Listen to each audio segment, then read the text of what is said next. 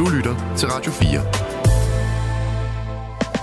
Velkommen til Talentlab. Din vært er Kasper Svendt.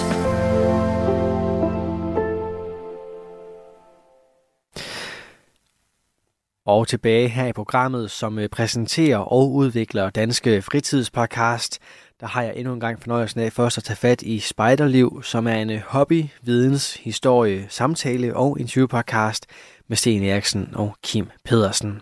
Vi skal nemlig have den øh, sidste bid af deres afsnit, som øh, både tager os med ind i spejderhytten, ud i skoven og tilbage i historiebøgerne, når de fortæller omkring spejderbevægelsens grundlægger Baden Powell og et vaskeægte perlemysterie. Her får du den øh, sidste bid af aftenens afsnit fra Spejderliv. Så selvom vi nu i en lang podcast på mange måder har prøvet at, at skære myterne lidt fra, så er det også efterhånden igennem den lange podcast kommet en masse myter til, og nogle nye forståelser. Og det synes jeg er jo et smukt tegn. Jeg tror aldrig nogensinde, vi kommer til sådan at, at affortrylle de her gilvelperler. De er stadigvæk magiske. Jeg synes bare faktisk, de er blevet endnu mere magiske. For nu ved vi mere om dem, og ved, at de har... de, de er magiske, helt bogstaveligt. Men øh, for os på en anden måde, end de har været for Zulu-krigerne. Og med de ord, så øh, vil vi nu for sidste gang lukke den her podcast. ja. ja. Jeg skal nok lade være med. Altså, nu, nu bliver det for alvor nu. Nu, nu, nu slukker vi for alvor. Ja. Og dig, der sidder der og lytter derude, jeg vil bare øh, ja, ønske dig en rigtig glædelig jul. Tak fordi du lyttede med hele året. Det har været en stor fornøjelse. Og øh, vi ses jo igen. Vi har vist nok et enkelt lille afsnit inden nytår. Det kan godt være, ja. ja måske, måske. God jul derude. Ja, så må jeg hellere sige det igen. Det her, det var Spejderliv podcast. Spejder, som du aldrig har hørt det før.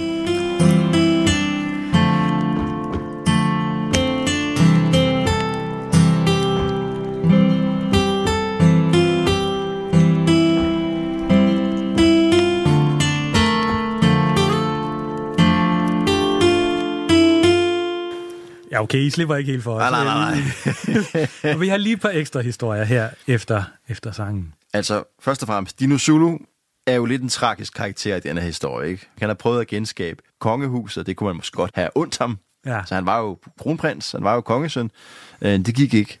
Men på den anden side, i det lange perspektiv, der har Dino Zulu måske været en rigtig vinder. Fordi at Zulu-kongehuset findes stadigvæk, og det bliver faktisk bare stærkere og stærkere. Og her for ganske kort tid i 2022, der ja. kom der en ny Zulu-konge til. En kroning skete, og vi har nu fået kong Miso Zulu. Han skulle kæmpe med nogle nye ting, nogle andre ting end Dino Zulu. Dino Zulu skulle ja, okay. Ja, han, han kæmpede jo mod britterne, ikke? Og der er Miso Zulu, det er nok mere sådan uh, de sociale medier. okay. Ja, fordi det er jo svært, det der med at være konge. Det ved vi også i Danmark. Der er nogle traditioner, Ja. Nogle gange kan det godt virke sådan lidt mærkeligt, skal de køre rundt i guldkaret og sådan noget. Er det ikke sådan lidt, lidt fremmed? Men i Zululand, der er altså nogle helt andre krav til en konge. Et af dem er, at han skal slå en løve ihjel. Han skal dræbe en løve. Han skal dræbe en løve? han skal, lave, han skal dræbe en løve, fordi løven er jo dyrenes konge. Okay. Ja, så en ja. konge kan så slå en konge ihjel. Så at sige, ikke? Mm-hmm. Ja, det giver god mening. Og, og han skal også øh, indgå i mange af de ritualer, som zulu skulle igennem, så at sige. Så det er sådan en slags minikrig mod løve. okay. altså, der, der har så været lidt kritik af, hvordan det hele er foregået. Altså, det er foregået et reservat. Mm. Og han er så blevet kørt derud, efter man har sporet løven, kørt ud øh, på sådan en, en firehjulstrækker, en pickup truck, ja. og så øh, hent, kørt ind til løven, og så skulle skyde den med en riffel. Uheldigvis så sker der det, at øh, Misuzulu, han får simpelthen, han får kun ramt den i, i poten, så at sige, i benet. Sådan sur. Det vil jo også være pænt. Meget, meget, meget farlig løve, ja. og af, af sikkerhedsmæssige årsager, så måtte to professionelle jæger, der er med ham, skyde løven. Okay. Sådan rigtigt. Så, så han kunne ikke rigtig slå den ihjel, faktisk? Det, det har været en sag på de sociale medier. Jeg tænker, er det ikke også svært? Altså på den ene side, så har man dem, de konservative, der gerne vil have traditionerne holdt ved lige. De er ikke helt tilfredse, fordi han kunne ikke finde ud af at skyde en løve.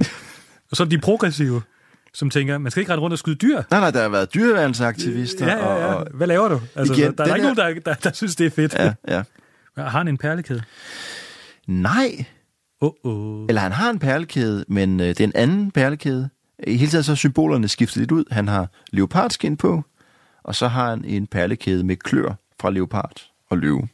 Okay. Ja, som også er et gammelt kongeligt Zulu-symbol, men der er ingen træperler. Aha. han har jo på den anden side også ligesom gennemgået renselsesritualet efter at have slået løven ihjel. Så der er jo ikke brug for dem længere, sådan teknisk set. Altså, det er jo meget interessant det her med de her kulturer, som man kender fra historien, som så ligesom bliver moderniseret. Og det er her, Kim, det er her, jeg synes, at julevinkelen er stærk i vores afsnit. Fordi julen er jo en blanding af mærkelige, mærkelige traditioner. Ikke? Der er jo helt sikkert et kristen element, fejring af Jesus fødsel, men der er også noget med at sætte grød op til nissen, som er sådan en form for offringsritual til en førkristen magisk enhed. Det ja, hele det, eksisterer det, samtidig. Og juletræet, ikke? Og julebukken. Ja. Hvor er den henne i Bibelen? og så julemanden, som jo, og her skal børnene måske igen, sluk for radioen, sluk for radioen nu børn, sluk for den. Julemanden findes jo givetvis ikke. Men, men det betyder stadigvæk en masse historier om ham, og det, det er fedt også at, at fortælle myterne videre. Men det er også det der med, at du kan godt ligesom have dem, uden at tro på dem. Ja. Altså, du kan sagtens, de kan sagtens fungere i samfundet, uden du egentlig tror på dem. Det er jo også en mærkelig ting i kultur. Ja. Så det her Zulu-monarki er jo en blanding, både af noget moderne, noget kristen, men også de her ritualer, som kongen skulle igennem, var jo helt tilbage fra, da Zulu-monarkiet startede. Sjov blanding. Det fungerer altså. Ligesom med julen.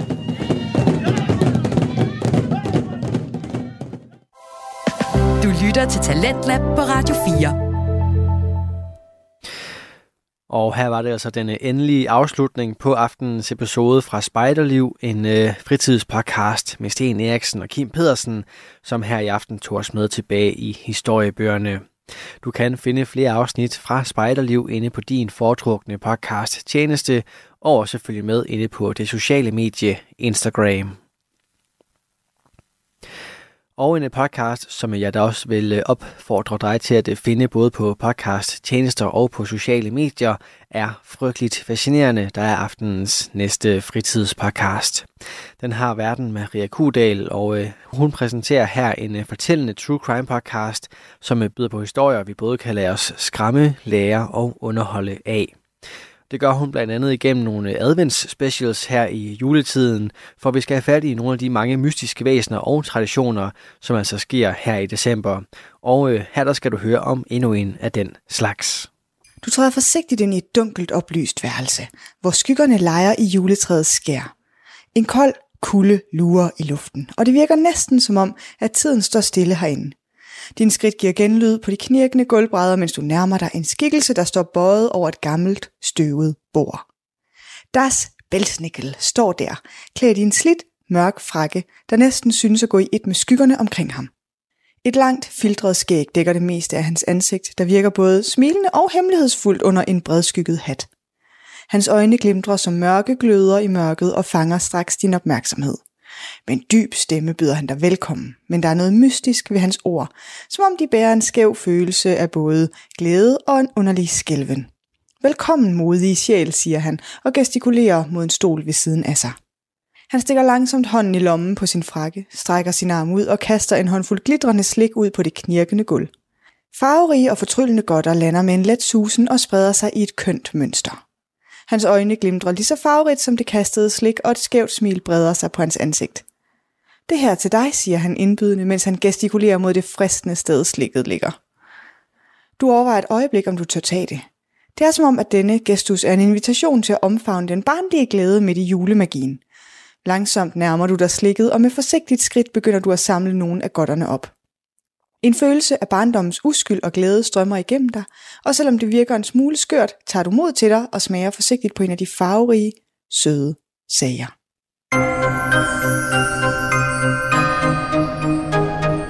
Velkommen til det her afsnit af Frygteligt Fascinerende Advent Special, hvor vi i dag og de næste søndage frem til jul dykker ned i fascinerende julefænomener. Lige nu skal det handle om Das Belsnickel. Frygteligt Fascinerende er en podcast om alt det frygtelige, som alligevel fascinerer os. Her i adventsafsnittene giver en kort intro til noget frygteligt fascinerende fra julen verden over. Velkommen til.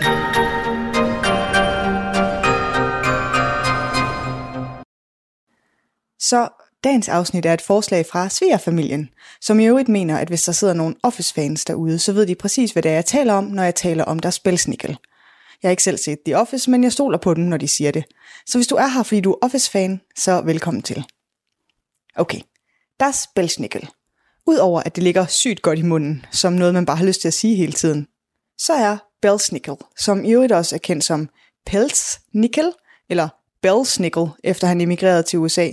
Han er altså sådan en gnaven, pelsklædt julegavebringerfigur i gammel folketro fra det sydvestlige Tyskland langs Rhinen. Og så er han også bevaret i Pennsylvania Dutch samfund og i brasiliansk-tyske samfund efter udvandringen til Nord- og Sydamerika. Og det er altså derfor, han har fået sådan en lidt amerikaniseret navne og er blevet kaldt Pelsnickel og Belsnickel. Så don't be that guy. Her i podcasten, der lærer vi de rigtige navne. Eller vi prøver i hvert fald det bedste, vi har lært, medmindre det er fransk. Hvis det er fransk, så giver vi op på forhånd. Og så siger vi så få bogstaver som muligt, og håber, at det er godt nok med det. Anyway, Belsnickel, han er sådan en slags øvfætter til Sankt Nikolaus i folketroen for tysktalende områder af Europa. Han har en del fællestræk med en ældre tysk, mytisk karakter, der hedder Knecht Ruprecht, som er tjener for Sankt Nikolaus, og en karakter i det nordlige Tyskland. Men i modsætning til Knecht Ruprecht, så ledsager Belsnickel altså ikke Sankt Nikolaus, men besøger i stedet landets børn alene. Han er en sammensat karakter og kombinerer både truende og venlige aspekter, som i andre traditioner er opdelt mellem Sankt Nikolaus og så ledsagerfiguren. Belsnickel er en mand, og han går med pels, og nogle gange med en maske med en lang tunge. Sådan på en måde lidt sådan som Krampus ser ud. Han er typisk sådan lidt hudlet og forpjusket. Han går i revet og beskidt tøj, og så går han rundt med en lang pisk i hånden, som han bruger til at straffe uartige børn. Men han har altså også lommerne fulde af kager, slik og nødder til de gode børn. En førstehåndsberetning fra det 19. århundrede om Belsnickel-traditionen i Maryland kan findes i en samling af essays, som Jacob Brown har skrevet. Han skriver om en periode omkring 1830'erne og om at være et lille barn der. Vi hørte ikke om julemanden. I stedet krævede traditionen besøg af en helt anden karakter. Han var kendt som Kriskrinkel, Belsnickel og nogle gange af urensagelige årsager som julekvinden.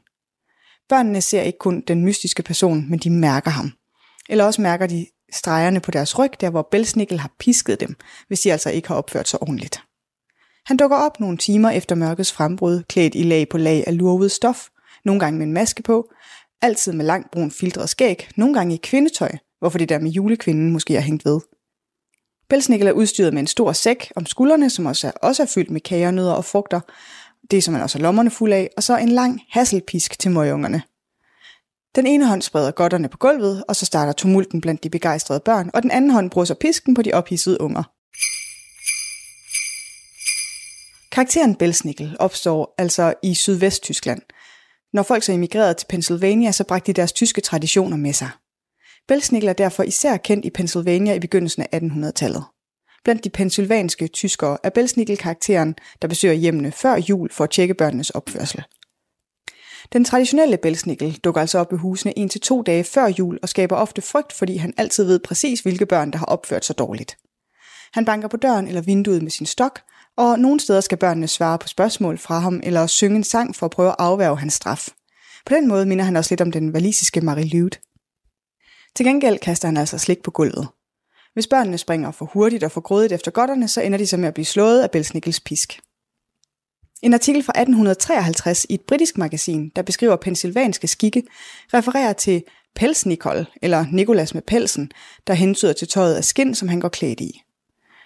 Nogle steder så er Pelsnikol identisk med Kriskrinkel, men den generelle mening er, at de to forskellige figurer, hvor den ene belønner de gode, og den anden straffer de dårlige. Og ifølge den her artikel, så efterlader Pelsnikol bare sådan en enkelt birkerod til de uartige børns strømper. På den måde er han altså sådan en lidt blødere version af den piskesvingende Belsnickel. Traditionen finder også sted flere steder i Indiana, Newfoundland, Nova Scotia og nogle lokalsamfund i den brasilianske stat Santa Catarina. Og så altså også flere steder i populærkulturen. Så hvis man ikke har fået nok af deres belsnickel, så kommer The Office-afsnittet altså med svigerfamiliens varmeste anbefaling. Det var svært at få dem til at stoppe med at grine igen, da de havde foreslået emnet på familiekonferencen, hvor jeg tvinger alle til at brainstorme på idéer til podcasten. Særlig Benjamin bragte en meget fin imitation af belsnickel til bordet.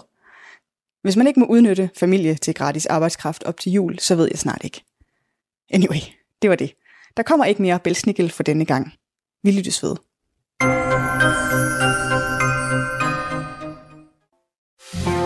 Du lytter til Talentlab på Radio 4. Og her var det altså en øh, advents special fra Frygteligt Fascinerende, en øh, fortællende true crime podcast med Maria Kudal, som du faktisk allerede igen i morgenaften her på programmet kan høre fra igen. Hvis du ikke kan vente så lang tid, så kan du finde Frygteligt Fascinerende inde på din foretrukne podcast tjeneste og også inde på det sociale medie Instagram. Og nu der skal vi lidt væk fra julen her i øh, Talents Lab. Vi skal nemlig have fat i interview-podcast-serien Travlt med Ingenting, der har verden Magnus Valborg.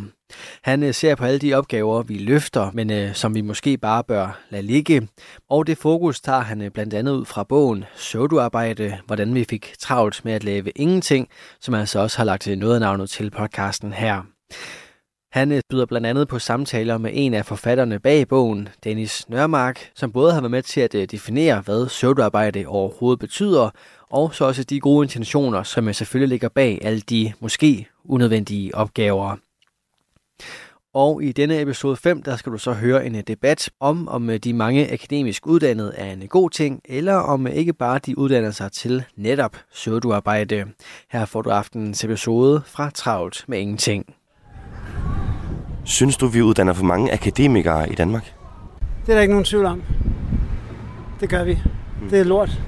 Jamen, jeg har læst uddannelsesvidenskab, øh, og jeg synes øh, ikke, at det er nok øh, bundet op på, på virkelighedens arbejdsmarked. Altså, at det, det bliver meget sådan, øh, du uddanner dig for, for at uddanne dig til et eller andet. Altså, øh, så, så jo, jeg synes måske, at de kunne sætte fagene sammen på en anden måde, så de bliver mere relevante for, hvad man kommer ud og skal beskæftige sig med. Mm. Og der er jo meget hele det der med en diskurs om, du skal vælge med hjertet og efter passion, og det giver også super god mening. Jeg synes bare, det skal øh, opvejes også af nogle fag, hvor man sådan lidt, I er nødt til at have de her, de her kompetencer, når I kommer ud. Øh, for ellers så bliver det sådan en, ja, der lige pludselig kommer rigtig mange ud, der, der har læst noget, øh, hvor man tænker, øh, det? det kunne have været mere relevant. Ja, det har selv gjort til det. ja, hvad synes du?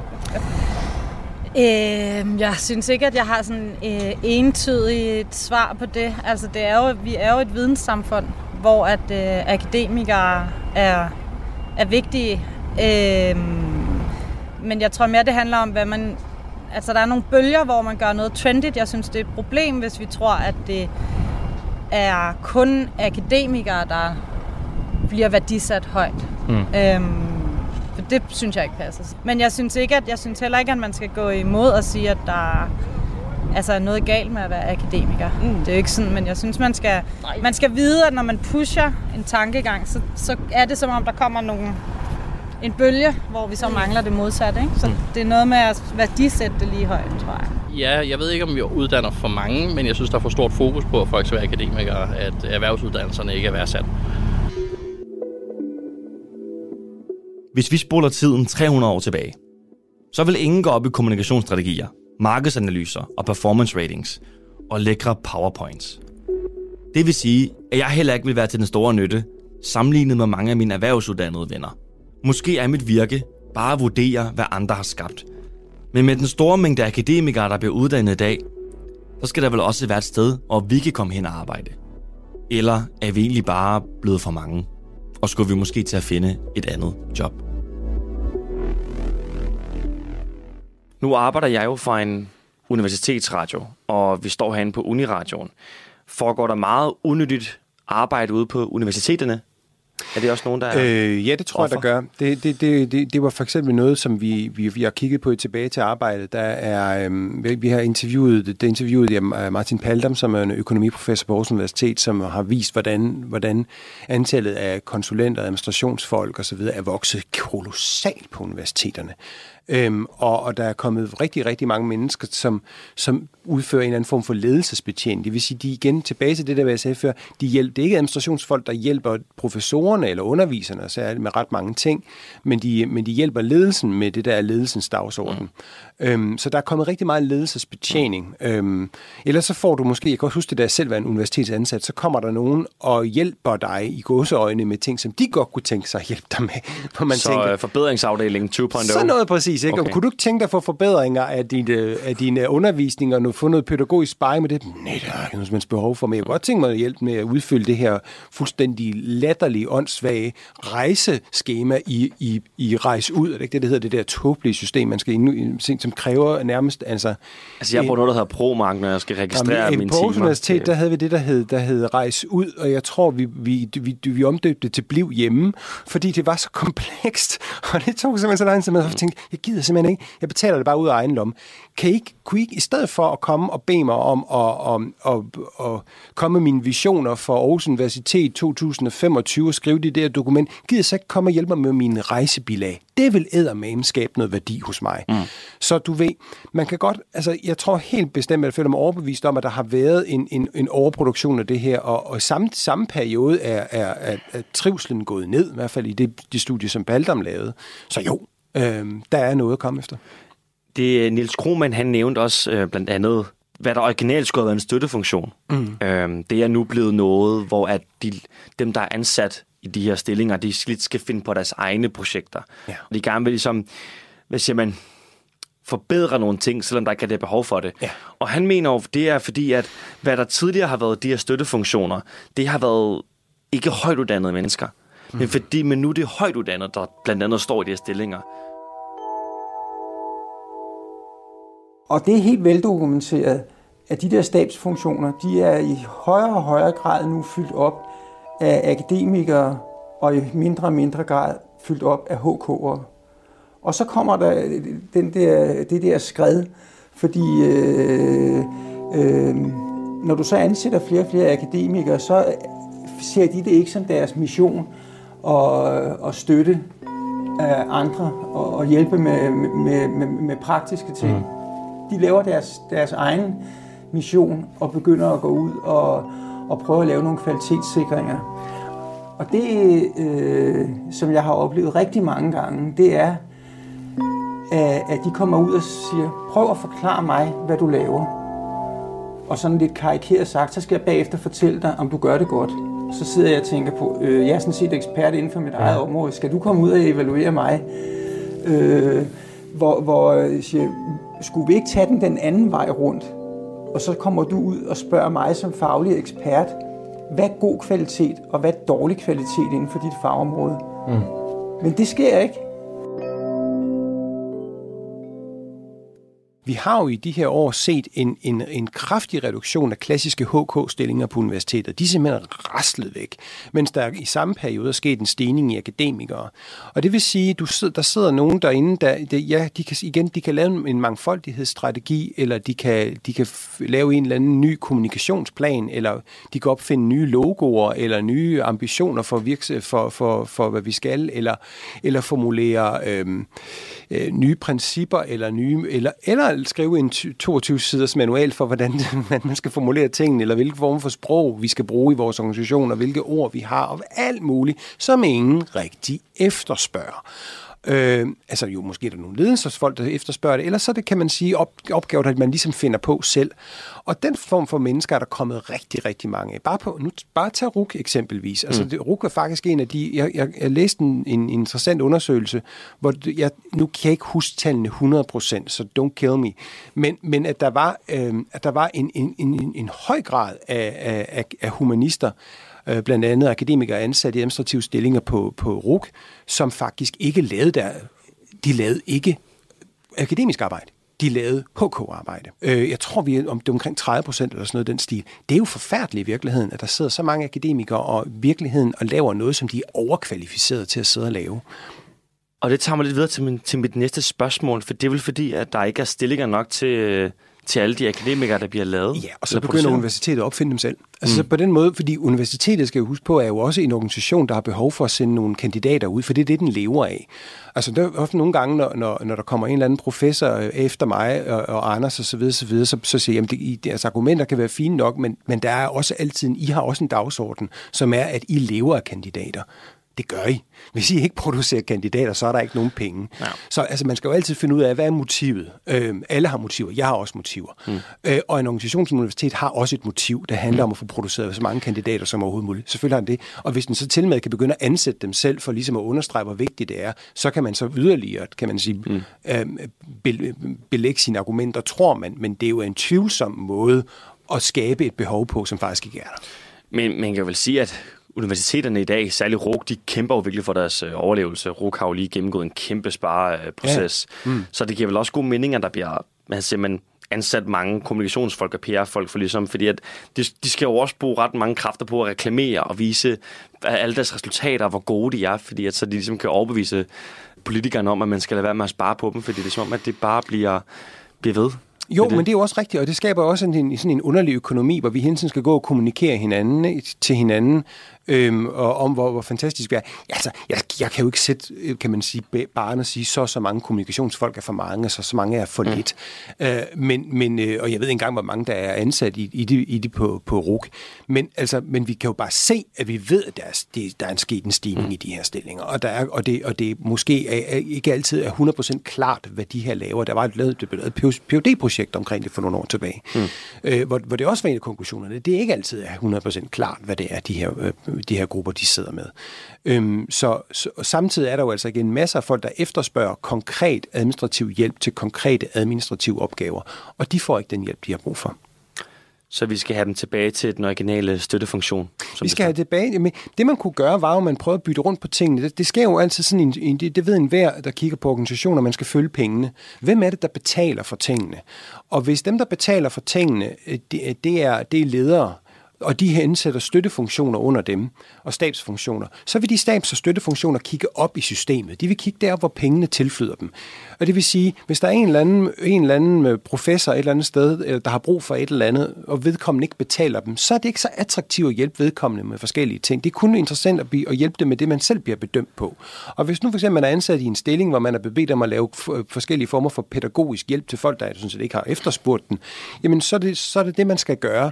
Øh, og, og, og så man skal vise, hvor meget man har, man har udfyldt den her rolle. Og hvis man pludselig begynder at udfylde en rolle, som ikke er ens rolle, men det er den rolle, der bliver efterspurgt af nogle andre, jamen så er man, det er bare ikke attraktivt. Det er bare incitamentet går ikke i den retning. Og det her, det er ikke kun i offentlige institutioner. Jeg ser det også i private virksomheder. Jeg snakkede med en, en HR-direktør på et tidspunkt, der sagde, at der er ingen prestige i at hjælpe en eller anden linjeleder med at forstå ferieloven. Overhovedet ikke. Fordi det, der er prestige for mig som HR-direktør, det er at kigge op i de organisationer, som har altid brug for nye ledelsesgrundlag og nye strategier og andre ting. Og fordi det er dem, der betaler mig, så bliver det prestigeprojekt. Det vil sige, at jeg negligerer min egentlige støttefunktionsrolle, fordi det er ikke dem, der betaler mig. Mm. Så hvis man, nu, hvis man nu en gang om året bedømte kvalitetsafdelingen, eller forbedringsafdelingen, eller øh, hvem det nu er, man har fået lavet af, af forskellige former for støttefunktioner, og bad, bad dem, der sidder i produktionsapparatet, om at bedømme, om de har gjort det godt i år, så vil du få en anden dynamik. Så skal, så skal de enkelte lektorer og professorer sige, hvad har vi egentlig brugt forbedringsafdelingen til i år? På en skala fra 1 til 10, så tror jeg, at der er nogle af de forbedringsafdelinger, der vil komme ganske alvorlige vanskeligheder, eller skulle til at stramme, stramme lidt op. Mm. Dennis, synes du, vi uddanner for mange universitetsuddannede i dag? Ja, det gør vi. Ja, det, var, det vidste jeg jo godt, du ville sige. men ikke inden for halvfag. ikke inden for halvfag. Det er ikke, det er ikke bare en bred kamp, men altså, der er nogen, ja. Synes du, at vi uddanner for mange akademikere i Danmark? Nej, det synes jeg ikke, vi gør.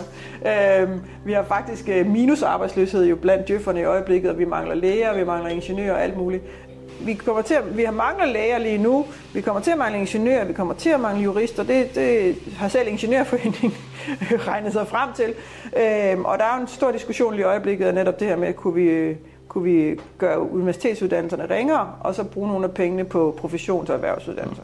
Øh, jeg spurgte også Niels, øh, Niels Krohmann i forhold til, øh, hvem kunne være ophavsmanden til alt det her problem med søvdearbejde og byråkrati osv., og, og det er ikke, jeg siger, at det er rigtigt, men hvad han sagde, det er, at han tror, at de store katalysatorer for den her udvikling af søvdearbejde, byråkrati, det er, at vi simpelthen uddanner for mange akademikere. Altså, hvis jeg skal hæve mig helt op i helikopteren, og det tror jeg måske, du gerne øh, vil, så kan det jo virkelig arrogant, når jeg sidder her og er højt uddannet. Og så, så sige, at jeg vil godt måske stille spørgsmålstegn ved, om vi i Danmark har fået for mange højt uddannede, og det er jeg ikke den eneste, der, der, der, der, der øh, sådan piper lidt op om, at... Mm. Øh, øh, mange akademikere. Ja, altså, og øh, akademikere ansætter akademikere, de vil gerne lave akademisk arbejde. Men øh, det er jo ikke nogen hemmelighed, at, øh, at vi desperat mangler håndværkere. og øh, folk, der kommer med, med, med en organisatorisk, ledelsesmæssig øh, baggrund, de, de kommer jo ikke ind i for eksempel sundhedssektoren med henblik på at blive nogle af de der varme hænder, vi, vi mangler. Det, det, det, det gør de ikke, mm. fordi det er ikke det, de er uddannet til. Og øh, man kommer til at lave det, man er uddannet til på en eller anden måde, tror jeg. Det, det er sådan, tror jeg, en eller anden form for naturlov. Og som sagt, jeg mener også, at, at der er rimelig stor risiko for, at man, øh, man, man vil have tendens til at ansætte sin, sine egne ligesindede. Mm. Og det er jo også det, som øh, Nørmark og, og Jensen øh, demonstrerer, og senest, det er Niels Nørmarks seneste bog, som han har skrevet selv.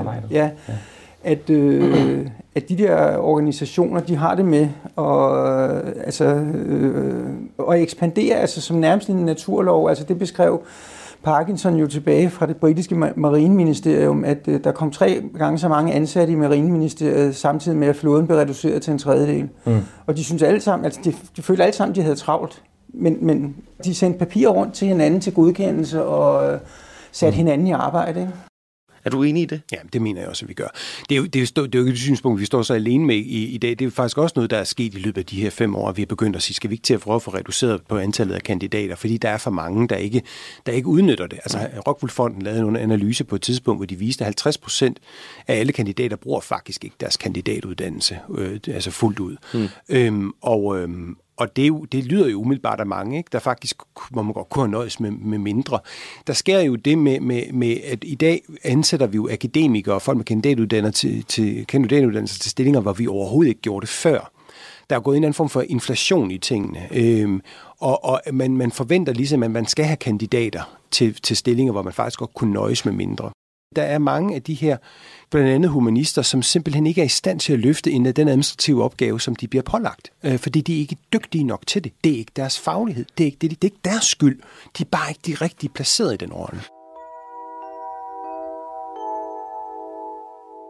Der er jo masser af undersøgelser, der viser, at det faktisk virkelig gavner økonomien og landets produktivitet, jo flere vi giver en høj uddannelse der er nogle problemer med den type undersøgelser. Det er fordi, det de ofte baserer sig på, det er, at det, at det er fordi, de er højt lønnet så ser det sådan ud. Men fordi man, får, man giver folk en højt løn, er det ikke det samme, som at de rent faktisk også er mere produktive. Det er ikke det samme som, at vi får mere ud af det. Øh, så så det, det, jeg ved godt, at man smykker sig lidt med det der ofte, men det betyder faktisk bare, at vi har givet nogle mennesker en meget, meget høj løn. Men vi ved sådan set ikke, om de er pengene værd. Det har vi en antagelse om, at de er. Men der er mange ting her i verden, vi har haft antagelse om, at pengene værd. Vi har haft, vi har haft .com-bølger, hvor internettet, vi troede, det var mange penge værd. Det var det ikke. Der var en tulipanbølge i var det 1600-tallet, hvor man troede, det var meget værd. Det var ja. det så heller ikke. Og sådan bræster bobler en gang imellem.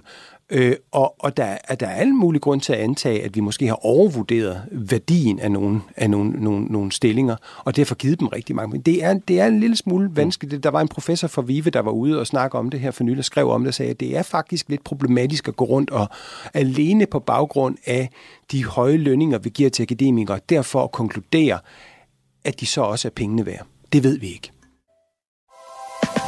Radio 4. Ikke så forudsigeligt. Vi er i gang med aftenens tredje podcast afsnit her i Talents Lab. Det er programmet på Radio 4, som giver dig mulighed for at høre nogle af Danmarks bedste fritidspodcast. Mit navn er Kasper Svens, og i denne time der har jeg blandt andet fornøjelsen af at præsentere dig for podcast-serien Travlt med Ingenting med verden Magnus Valborg, som i aften taler omkring emnet det at være uddannet til søvduarbejde. Og vi fortsætter her med hans episode 5 af podcast-serien Travlt med Ingenting jeg er ikke selv helt afklaret omkring det her, men jeg tror, at min tilgang er, at jeg er en tilhænger af at sende mange gennem høj uddannelse, men at jeg godt kunne tænke mig, at vi brugte de der uddannelser i højere grad til at skabe det, man kunne kalde, altså hvor et, en større andel af dem, der gik igennem de uddannelser, blev reflekterende praktikere. Og det vil sige, at hele den sektor, vi lige nu har svært ved at rekruttere til sygeplejersker, pædagoger og alt sådan noget. I virkeligheden er jeg tilhænger af, at de får noget, der minder om universitetslængde uddannelse, hvor de både får det her ekstremt håndgribelige håndværk øh, med praktik og alt sådan noget. Det vil sige alt det, der ruster dem til helt konkret at stå øh, ude i den der kaotiske virkelighed. Og så får de sådan et øh, refleksionsapparat oveni. Og det, det, det er inspireret til, at for eksempel finske skolelærere, som jo det er nu en universitetsuddannelse, og der er en ekstremt høj faglig stolthed. Det er en meget søgt øh, øh, profession. Jeg tror, vi kan, vi kan vende udfordringen med at rekruttere til velfærdsuddannelser ved at øh, styrke både deres praktiske faglighed og deres øh, reflektive faglighed. Så jeg tror ikke, at det behøver at være et enten eller. Jeg tror mm. ikke, at det at uddanne folk i lang tid behøver at være det samme som at, at uddanne en hel masse kolde hænder. Jeg tror, vi kan, vi kan skabe nogle meget mm. engagerede, dygtige, varme hænder kan man faktisk helt dystopisk sige, at de fleste kontorjobs i dag er for at kapere den mængde universitetsuddannede, vi spytter ud? Vi prøvede i hvert fald med det lidt provokerende argument i tilbage til arbejde at sige, at vi måske har fået et udbudsstyret arbejdsmarked. Altså det vil sige, at vi får, finder ansættelse til dem, vi har, men var det dem, vi gerne ville have uddannet? Øh, finder vi ikke bare... Nu, det er også fordi, det er jo sindssygt vanskeligt at finde ud af, hvad har vi behov for om 10-20 år. Det, det, det er en nød, ikke ret mange kan knække, og den er nærmest også umulig at knække. Ikke? Mm. Og derfor så kommer vi til en gang imellem, fordi vi tror, vi har brug for noget. Vi, vi, vi skal huske på, for, for 20 år siden, der snakkede vi alle sammen om videnssamfundet. Vi snakkede om den kreative klasse. Vi læste bøger af Richard Florida, der fortalte, at det vi har brug for, det er, at vi skal have flere folk, der er akademikere, og der kan snakke, og der kan kommunikere osv. Og så postede vi det der ud. Og nu står vi i ganske alvorlige vanskeligheder. Vi har masser af akademikere. Vi mangler folk til at svejse vores fjernvarmerør. Vi mangler nogen til at passe vores børn. Vi mangler nogen til at undervise vores børn børn. Vi mangler nogen til at lave helt basale funktioner, der, der, der gør, at tingene hænger sammen. Ikke? Mm. Men du, du, du, du, har, du har fundet en masse, der kan lave strategier for dig. Ikke? Altså, hvis jeg, skal ind, øh, hvis jeg skal have udført noget håndværksarbejde i mit hjem, så tager det en måneds tid at få fat på nogen. Hvis jeg går ud på LinkedIn og siger, at jeg har brug for hjælp til at lave en strategi, så kommer der en konsulent inden for to timer. Det siger altså noget om, at vi har kommet til at producere det forkerte. Og det har vi igen gjort, fordi det er meget, meget svært at forudsige fremtiden rent uddannelsesmæssigt. Mm. Øh, og derfor prøver vi jo at bakke i den anden retning i de her år ved at se med, med de der reformer af kandidatuddannelsen, som man er i gang med. Det er jo et forsøg på at rette op på nogle af de her ting. For der er ingen tvivl om, at nu mangler vi altså, vi mangler nogen øh, i ganske betragtelig grad, mens der er andre, som vi har produceret masser af, vi sagtens kunne have undværet. Mm. Men den her udvikling med flere universitetsuddannede og mindre øh, erhvervsuddannede, er det en udvikling, der kommer bag på dig? Øhm, fordi hvis vi kigger på, på hvad siger man, øh, studentermiljøet i erhvervsskoler og universitetsuddannelser, så kan man se, at der er langt bedre trivsel generelt på, øh, universitetsuddannelser i forhold til også sammenhold og fester og ja, generelt sådan, ja, ja. hvordan med hele kulturen er så cementeret med, man ja. kører studenter, hvor man har puttefester, introfester, når man starter på uni. På erhvervsuddannelse, er der ikke den kultur? Nej, jeg tror ikke kun det er sådan noget. Det handler også om, hvordan, hvad for en massiv propaganda vi har fået i alle de her år, som jeg sagde, hvor vi har fået at vide, at det er videnssamfundet, som det, det, vi kommer til at bestyre, men vi kan jo ikke rende rundt og lave logoer for hinanden. Altså, det kan vi jo ikke. Altså, jeg giver laver et logo til dig, du laver et logo til mig. Hurra. Ikke? Altså, vi bliver nødt til at have et eller andet at markedsføre under det her logo. Vi bliver nødt til at have et produkt, vi kan sælge på den ene eller den anden måde. Så, så, så jeg tror, at det, så handler det også om, at, at for mange, for eksempel mig som er akademiker, hvis nu for eksempel mit barn kommer og siger, jeg vil gerne være håndværker, kan jeg så leve med det? Øh, det vil jeg, jeg vil gerne kunne sige ja, men jeg er ikke sikker, vel? Altså, ja, fordi vi også er nogle snopper, ikke? Altså, og hvis man er akademiker, tænker man måske, at at det er, det er et, øh, at det er, ens barn vælger bare, bare at blive fysioterapeut. Det er måske... jo, sagde, du, sagde du det som refleks eller med vilje, da du sagde nej, bare? Nej, jeg sagde, jeg sagde bare på, på den der, kan man sige, øh, med, med de der situationstegn, man ikke kan der. se i radioen. Ja. Altså, gåsøjne. Altså, at, man, at, man, at, at vi har fået at vide, at, at at social mobilitet, det handler om at bevæge dig væk fra din klasse. Det vil sige, hvis jeg får et barn, der pludselig bliver fysioterapeut, så har jeg jo egentlig, fået, så har jeg jo egentlig gjort det forkerte. Jeg skal jo sørge for hele tiden at løfte den næste generation op. Og, og så du kan godt se, dilemmaet er, at, at jeg kommer til at gøre noget, som for, samfundet i virkeligheden har behov for, fordi det måske var bedre, øh, mere nyttigt, at vedkommende blev fysioterapeut, eller få endnu en kommunikationsuddannet. Men, men, men, øh, men samtidig så, øh, så, så har jeg sådan set så har jeg sådan set skadet den sociale mobilitet, som er begyndt at gå omvendt. Ikke? Mm.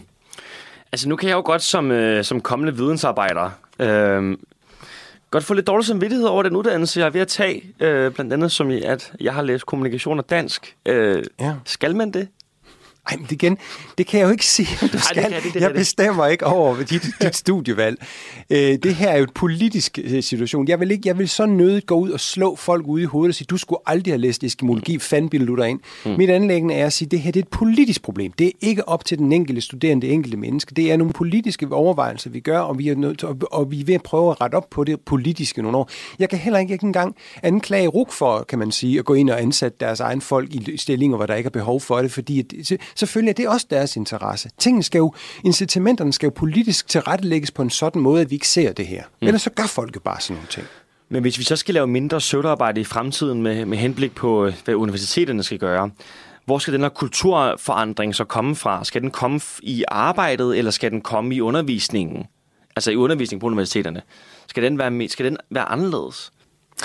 Jamen, altså, jeg, det har noget at gøre med, hvad det er, vi, hvordan vi underviser, og hvad vi underviser i. Øh, mm. det, og det, jeg vil faktisk i virkeligheden gå en anden vej rundt og sige, noget af det, der, noget af det, der, går, noget af det, der gør, at mange, kan man sige, uddannelser er blevet meget akademiske, i virkeligheden, hvor de ikke skulle have været det, øh, det er jo fordi, at, at, at, at det at, at lave akademisk undervisning er billigt som bare pokker. Ikke? Hvis du smider, jamen, det er klart, hvis du sætter en eller anden, kan man sige, igen en eller anden humanist eller samfundsvidenskabelig uddannet til at sidde og undervise sygeplejersker i Foucault, det er det nemmeste i hele verden. Du kan sætte 300 mennesker ind. Har de brug for Foucault? Sandsynligvis nej. De har brug for at kunne lægge et venflon. De har brug for at kunne lave sårbehandling. De har brug for konkrete ting. Det er dyrt. Det koster enormt mange penge, sådan en til en at lære en sygeplejerske at lægge et venflon eller nogle andre ting. Og det der med at have, kan man sige, materialbehandling ude i eksempelvis øh, erhvervssektorerne, lære dem at bruge skærebrænder og andre ting, og lære at forstå materialer, hvordan de virker sådan noget, det er sådan noget, der kræver det er ikke sådan noget, man kan lave et auditorium med 300 mennesker. Det er noget, der kræver mere en til en. Så noget af den akademisering, vi har sket, er også fordi, at, det, at man har forsøgt at spare penge på det. Det er simpelthen så nemt at tage folk ind i et lokale og masseundervise Det er så svært at lære dem ren, rene fagkompetencer. Det kræver noget en, en til en. Mm. Så, det, så det har meget at gøre med, hvordan vi underviser. Og igen, hvad, igen hvem har vi sat til at undervise? Ja, ren og skær nysgerrighed, så bliver jeg nødt til at spørge dig, hvad er din... Øh, hold op. Hvad, hvad er din holdning til kandidatreformen, der er Jeg synes, det virker lidt åndssvagt, øhm, fordi det virker ikke som den helt logiske måde at gøre det på. Øhm, men, men det er vel noget, der prøver at efterkomme det her problem? Ja, men hvorfor skal det? Det er sådan en dansk tendens til sådan noget, at den eneste gang, at vi skal gøre noget, så skal vi gøre noget, som ingen andre, det kan, andre har gjort, for jeg kalder det rejsekortsyndromet. Det er det med, at man gør et eller andet ting. Hvorfor skal vi gøre det på den her måde? Der er ingen gode okay. resultater. Vi ved intet om andre steder i verden, hvor man har forkortet kandidatgraden. Ja. Øh, jeg tror aldrig, man har gjort det, det tror jeg, man har gjort det. Præcis, præcis. Hvorfor skal man eksperimentere med ting? Mm. Jeg, jeg vil, altså, man kan kigge på Schweiz. Schweiz har en anden måde at gå til det her på. I Schweiz, der skal skal du, der, der kan du simpelthen ikke komme videre som, som i kandidat på universitetet, medmindre du har en eller anden form for sponsor, medmindre du allerede er i arbejde et eller andet sted. Øhm, og, og det er jo en smart måde at gøre det på. Det vil sige, du skal sådan set være i arbejde, og så skal du køre, din, køre dit studie ved siden af. Det gør, at der er rigtig mange i Schweiz, der aldrig nogensinde bliver andet end bachelorer, fordi der er ikke behov for, at de er andet end bachelorer. Mm. Arbejdsmarkedet efterspørger ikke. Og, og på et tidspunkt kan det godt være, at du kommer ind og tager en, en kandidat, hvis en arbejdsgiver synes, at det er en god idé, du gør det, men ellers så skal du ikke gøre det. Og det gør, i, altså, den akademiske arbejdsløshed i, i Schweiz er kolossalt lav. Der er meget, meget få, der, der, har, der, har, der mangler arbejde. Okay, øhm, hvor er det, de, hvad er det, de laver, alle de bachelorer? Jamen, de, gør, de er ude at arbejde i, i erhvervslivet forskellige steder, og selvfølgelig også i det offentlige og andre steder. Men, det, men der, i, i, i Schweiz er der ikke den samme øh, øh, efterspørgsel efter smede og tømre og fagpersonale og folk, der kan svejse osv. osv. Også fordi der er ikke en... Og i, i Schweiz, sjovt nok, der kan du faktisk godt gå på universitetet, uden du har gået i et gymnasium først. Altså, det, hvis bare der er nogen, der, vil, der kan se en, en pointe i, at du går ind på universitetet og læser derinde, jamen, så kan du gøre det. Så du er ikke engang, du er ikke engang nødvendigt, at du har taget tre år på, på et gymnasium for at ja. gøre det. Det er, en, det er en helt anden måde at tænke uddannelse på. At tænke, hvorfor, hvorfor, når Schweizerne har gjort det, hvorfor, hvorfor fanden kan vi så ikke gøre det samme? Jeg tror, det ville, det ville være klogt i Danmark. Det, var, det er noget, jeg altid mener det her, så en gammel kæphest. Det er at sige, lad os, nu prøve at at når folk har taget deres bachelor, så må de ikke tage deres kandidat før om to, tre år. De skal ud på arbejdsmarkedet. De skal ud og lave noget andet. Med mindre med mindre de har talent til at blive forskere. Altså hvor man siger, du er du typisk du er forskningspotentiale. Det vil være synd, hvis du skulle ud i... Du, du må godt få lov til at tage en kandidat, fordi du er så dygtig. Og så får vi det, som jeg gerne vil have. Vi får nemlig et rigtigt eliteuniversitet, som mm. er for eliten. Det vil sige dem, der er bedre end de andre. Vi har fået en masse universitet, hvor vi smider mennesker ind, der aldrig nogensinde skulle have sat deres ben på et universitet, for de er simpelthen ikke dygtige nok mm. til det. Og, og, og, og så kunne man sige, efter, efter to-tre år, så kan du få lov til at søge om at tage en kandidat, hvis du gerne vil. Og ved du, hvad der så sker? Så gider folk ikke, fordi de allerede arbejder, og de har det fint, hvor de er, og de lærer deres arbejde på arbejde. Man lærer nemlig ikke sit arbejde på universitetet, man lærer det langt, langt overvejende på sit mm. arbejde. Mm. Men er det ikke lidt det, de gerne vil gøre nu, hvor du tager en etårig kandidat, og så skal du ud på arbejdsmarkedet, og så har du mulighed for at komme tilbage og så læse to Jo, men igen, vi ved bare ikke noget om etårige kandidater. Det er bare et eksperiment. Jeg kan ikke forstå, at vi skal lave sådan nogle eksperimenter. Mm. Øh, altså prøv nu, vi ved, hvad en bachelorgrad er, og vi ved, hvad en toårig kandidatgrad er. Alt andet ved vi ikke noget om. Så kan vi ikke prøve at tage det, vi ved, og bruge det. Mm. Men alt det her egentlig ikke lige meget, hvis øh, ChatGPT og AI kommer til at gennemføre alt søvdearbejdet for os i fremtiden. Det er vel noget, ingen af os skal jo. se bort fra nu i hvert fald. Jo, det er jo det, og, og, og ja, der er jo en masse af stillinger, som bliver, som bliver overflødige. Ikke? Altså, der bliver jo en masse ting, der kan, der kan produceres, så meget af det er det jo sjovt nok, og det er jo der, det bliver rigtig interessant det her, at det er meget af det akademisk arbejde, fordi det er jo det, det som ChatGPT laver, er jo et sprogmodeller, som man kalder det. det vil sige, og kodning. Og kodning. Men, men det, det, vi har været mest imponeret af, kan man sige, de her sprogmodeller. Ikke? Øh, ja. og, og, det, og, det er jo, øh, og det er jo sådan set bare at tage en hele den produktion, der er tekster, og så bruge dem på ny. Og det er jo det, mange akademikere laver, dybest set. Mm, men kan de godt, vil du sige, at de godt kan erstatte kritisk tænkning? Nej, det kan de ikke gøre. Og det skal vi stadigvæk have. Og derfor er der jo heller ikke, det taler vi jo heller ikke om, at, at, at, at, de her mennesker bliver, bliver overflødiggjort. Men tilbage til det, jeg sagde før, der er måske, måske har vi brug for dygtigste af de dygtige til at gøre den slags. Mm. Mens de folk, der aldrig skulle være gået på universitetet, fordi de, de, de, de, de, de er ikke dygtige nok til, men de havde måske nogle forældre, eller de havde måske en, en personlig ambition, eller de har fået den her historie fra samfundet om, at det var meget vigtigt, de tog en universitetsuddannelse, som har fået dem til at gøre det, på trods af at talentet ikke mm. rækket, rækte. De mennesker kan måske sagtens erstattes af en computer. Jeg vil gerne lige læse noget op for dig i, øh, i en i en kronik i Weekendavisen den 6. juni 2023, der blev kaldt Fremtidens søvdearbejde. For nogen, for nogen bør jo gøre noget. Og som vi har indrettet vores samfund, er det staten. Vores samfund hviler således på en kontrakt mellem stat og individ, hvor staten tilbyder en social orden samt trykket til den enkelte, mens den enkelte borger stiller sig selv og sin krop til rådighed. Men hvis der i nær fremtid rent faktisk ikke findes reelle jobs, hvad kan staten så diske op med? Et bud kunne jo være pseudojobs. Mm. Et pseudojob er et job, der ikke skaber nogen reel værdi, men som gennem kunstige arbejdsopgaver er med til at holde illusionen om mennesker om mennesket som et arbejdende og dermed værdiskabende væsen i live. Jamen, det kunne jeg også godt have skrevet. det, er, det er måske, du er måske skyggeskribenten på det her. Nej, det er okay. ikke, men, men det viser jo igen, at, at, du sagde, at begrebet jo bliver, bliver brugt. Her bliver det brugt rigtigt i øvrigt. Øhm, fordi det var... Det, det, og de siger, der er pseudo-jobs. Ja. ja, de kalder sig pseudo-jobs, øh, men, men, men, men, men, men pseudo-arbejde i overskriften, så vidt jeg kunne se. Nå ja, det er det, ja. ja. Så, så, de har fanget det, den. De, ja, det er fuldstændig rigtigt, og det kunne, det kunne vi godt... Jeg tror faktisk også, vi skriver noget lignende i bogen, at, at netop med hvis nu der kommer alle de her robotter, som tager vores arbejde, jamen så, øh, så, kan vi jo, så kan vi jo komme til at gøre det, vi har gjort i fortiden. Det, vi har gjort i fortiden, er jo, når vi er blevet mere og mere effektive, så opfinder vi bare nyt arbejde. Det er jo det, der er vores kernekritik i den her bog. Øh, og, og i og med, at vi nu ser en eskalering, altså, altså på eksponentielt nærmest, øh, siger nogen jo, af den her form for teknologi, jamen så er det jo måske endnu mere presserende at tage en diskussion om pseudoarbejde. Altså at sige, at sige, hvad er egentlig rigtig arbejde, og hvad er ikke rigtig arbejde? Fordi hvis vi synes, at vi skal være beskæftiget, fordi vi skal være beskæftiget, fordi det at være beskæftiget, det er godt af en eller anden ting, vi har indbildt os selv, jamen så, så vil vi jo bare blive nødt til at finde nye arbejdsopgaver, hvor overflødet de end måtte være. Så derfor så er det påkrævet, at vi diskuterer nytten og mening med vores arbejde, hvis når den her teknologi kommer det helt ind i. Så helt kort lige for at opsummere den her episode her. Hvad, øhm, hvad skal, synes du, universiteterne skal gøre? Og hvilken kulturforandring skal der til i forhold til uddannelse og søvdearbejde? Jamen altså, måske, altså, det er jo igen, universiteterne kan jo kun gøre det, der bliver pålagt dem udefra ikke? Øhm, af, af politikere. Vi har jo ikke så mange, vi har jo ikke et eneste privat universitet i Danmark, det kunne man overveje, man skulle have. Øh, det er sådan en anden sag. Men, men, men det Klasseforskel? Jamen, vi, vi, jamen der er et, så kunne vi jo få igen for rigtig eliteinstitutioner. Altså ligesom man har i, i, lande som USA og England og andre steder, hvor du altså har... privatskoler og folkeskoler, tænker vi har jo også privatskoler og folkeskoler, og vi har, og, og vi har, altså, vi har også private gymnasier. Hvorfor har vi ikke private universiteter? Altså, det har jeg aldrig kunne forstå, hvorfor vi ikke, vi ikke har. Hvis nu nogen vil sponsorere det og sige, det her, der vil vi virkelig gerne, der vil vi gerne have de her, de her, de her type, type uddannelser ud. Det, det kan jeg ikke se noget problem i. Øhm, men, men den... den Så får man vel en eliteopdeling, gør man ikke? Er det ikke et problem? Jo, men nej, jeg har ikke problemer med eliter. Altså eliter er, hvis, hvis eliter er baseret sig på meritokrati, altså det er, at nogen er dygtigere end nogen andre, og nogen er dygtige og kan dermed har, kan man sige, givet sig selv en position i samfundet på baggrund i den dygtighed. Mm. Så har jeg ikke noget problem med det. Jeg har altid haft problemer med nedarvet privilegier, det er noget andet. Mm. øh, men men, men, øh, men i, et, i et meritokratisk samfund, så har man principielt set ikke noget mod eliter. Mm. Men hvad så med de mennesker, der...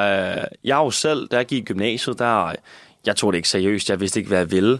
Øh, jeg fik vildt dårlige karakterer, og først i 3.G, der fandt jeg sådan lidt ud af, at jeg gerne vil, jeg gerne, jeg gerne ville, jeg vil gerne læse videre, og der er jo vildt mange, der, der, der, altså folk er jo helt vildt unge i gymnasiet, så det er vel relativt normalt, at man ikke helt ved, hvad man vil, så du har ikke rigtig nogen vej at gå efter. Og der er i 3. Det er G... derfor, der er elendig vejledning. Og, øh, og i 3. Altså, G, da jeg fandt ud af, jeg ville, hvad jeg ville læse videre, så var det meste karakterræser løbet fra mig. Ja, men, men, når man hører folk tale om den vejledning, de får i gymnasiet, så bliver, for, får man tit det indtryk, i hvert fald for de vidensbyrd, der har været, at, at de bliver lidt presset i retning af at skulle vælge for eksempel universitetet. Ikke? At det bliver sådan lidt en, en der bliver ikke rigtig åbnet så mange andre døre for dem øh, undervejs, mm. end, end den der vej. Men jeg tænker mere, at dem, der gerne vil læse på universitetet, man først finder ud af det, når, når karakterræset er slut. Vil de så ikke misse ud, hvis man lavede sådan nogle private universiteter? Nå, øhm, det var det, det, min point var. Nå, altså, at de vil ikke vælge det, eller hvad? Nej, nu tænker jeg for eksempel dem, der søger på kvote 2, eller dem, Nå. som ikke har god nok karakter i gymnasiet, men stadigvæk kunne udvikle sig nok altså, til at faktisk at blive en, en virkelig dygtig øh, Vi skal jo ikke have dårlig kvalitet på, på, på, på, på de på offentlige universiteter, bare fordi der kommer private universiteter. Altså tværtimod kunne det måske endda skærpe konkurrencen en lille bit smule. Men er det ikke det, der er sket på, for eksempel hvis vi ser på offentlige kommuneskoler? Fordi hele øh, sådan, hvad siger man, øh, kultureliten og middelklassen og overklassen, de tager jo deres børn på øh, privatskoler, fordi de gerne vil undgå pøblen på kommuneskoler. Men så burde man jo gøre noget andet. Så burde man simpelthen sige, hvis nu det går så godt over på de private skoler, skulle man så ikke, skulle man så ikke støtte dem noget mere? Skulle man så ikke give, sende nogle flere derover, sende nogle flere derover, e- eventuelt med penge fra kommunen med sig, hvis de er så gode til det? Det samme kunne man jo gøre med de, med de private universiteter og sige, men så, så, kan vi, så bruger vi dem som en del af, ligesom vi bruger privathospitaler også til forskellige ting. Altså det der med at have forskellige former for, for alternativ, i stedet for at det hele skal monopoliseres hos staten, det skaber altså nogle, øh, nogle lidt mere øh, altså, in, in, interessante ting. Vi har også, nu sidder jeg i Danmarks Radios bestyrelse, vi udlægger også enormt meget af vores produktion i markedet. Vi har masser af mennesker, der laver radio- og tv-programmer for os. Det laver vi bestemt ikke det hele selv. Og det er jo også, fordi der er et marked derude, som man har tilladt skulle være der, der gør, at vi faktisk bliver bedre og bedre og bedre også, og vi får folk derfra over til os. Det, er en, den, det kredsløb der, det er, det er sundt og godt. Hmm. Så øhm, vi skal simpelthen gøre indgangen til at blive højtuddannet mere snæver? Eller hvad er det konklusionen? Ja, og så skulle man måske, kan man sige, igen gøre ligesom Schweiz. og sige, men at man det er meget faktisk... liberalt sagt, vil jeg lige sige. Ja, men det er jo fordi, jamen, jeg er jo også et liberalt menneske, og vi har jo, vi har jo et blødt punkt på Schweiz. Det ved jeg godt, det er liberalisternes det paradis. Ikke, jamen det er jo fordi, jamen, Schweiz er jo et spændende land, fordi at noget af det, som der virker i Schweiz, det er jo, at de ikke centraliserer ret meget. Det er jo et ekstremt decentralt samfund, og jeg er jo, jeg er jo et decentralt menneske. Jeg tror på, at når man, min, vores tendens til altid at samle ting ind i et center, ødelægger alt. Altså, give mennesker beslutningsdygtighed der, hvor de er. Tro på, at de, at de faktisk er i stand til at forvalte noget ansvar selv. Og det er jo det, man gør i Schweiz, hvor man har alle mulige kantoner, som har en ekstrem grad af selvstændighed og kan tage beslutninger om alting. De, tager også, de stemmer jo også om alting hele tiden, fordi de, de, de siger, at vi bliver nødt til at høre, hvad folk, hvad folk mener, fordi vi tror faktisk på, at de er kompetente til at tage beslutninger. Altså, i, i vores demokrati har vi jo vendt os til, at det er centret, der bestemmer det hele, og vi får, ikke, vi får aldrig taget, der er, der er folkeafstemning der om ingenting, fordi politikerne tør ikke, fordi ting, så er vi jo typisk uenige med dem. Ikke? Mm. Så, så noget af det, som der foregår i de her lande, er jo ikke bare, at skatten bliver sat ned, øh, som, som det, det, det, det, det populære øh, hvad hedder det, billede af Schweiz og fremmane, men det er den der med at tro på, at øh, det er sådan en usnoppet eksempelvis tilgang til, til, til, til, til universiteter, der handler om, at alle skal have mulighed for det i virkeligheden. Ikke? Det er jo mm. faktisk at brede, brede det ud og sige, det er ikke bare dem, der går i gymnasiet, alle skal have mulighed for det. Hvis du kan finde nogen derude, der vil så at sige sponsorere det, så kan du gøre det. Ikke? Og, og det giver nogle, nogle, nogle, nogle, nogle, nogle andre muligheder. Altså, vi indførte jo faktisk også i Danmark, det gjorde så en pind, at, at, at universiteterne får penge efter, hvor mange af deres kandidater, der kommer i arbejde. Det er en så lille procentdel, at jeg kan næsten ikke forestille mig, at incitamentet er specielt stærkt. Men, men det har man dog gjort. Men det kan man jo gøre mere fullblown med den svejsiske model og sige, men du får, altså hvis I ikke finder arbejde til dem, jamen så kan de ikke være der overhovedet. Du lytter til Talentlab på Radio 4.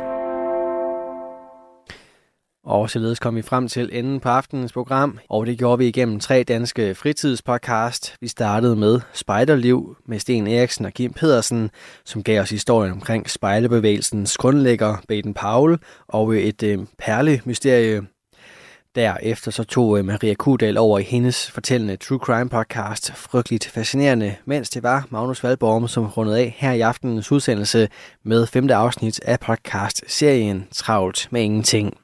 Du kan finde alle tre fritidspodcast inde på din foretrukne podcast tjeneste, og så kan du også finde alle vores tidligere Talents Lab udsendelser inde i vores Radio 4 app og på radio4.dk. Mit navn er Kasper Svens, og det var alt det, jeg havde på menuen for denne omgang. Nu er altid til nattevagten her på kanalen. Så tilbage for mig er egentlig bare at sige tak for denne gang. God fornøjelse, og selvfølgelig også på genlyt. Du har lyttet til en podcast fra Radio 4. Find flere episoder i vores app, eller der, hvor du lytter til podcast.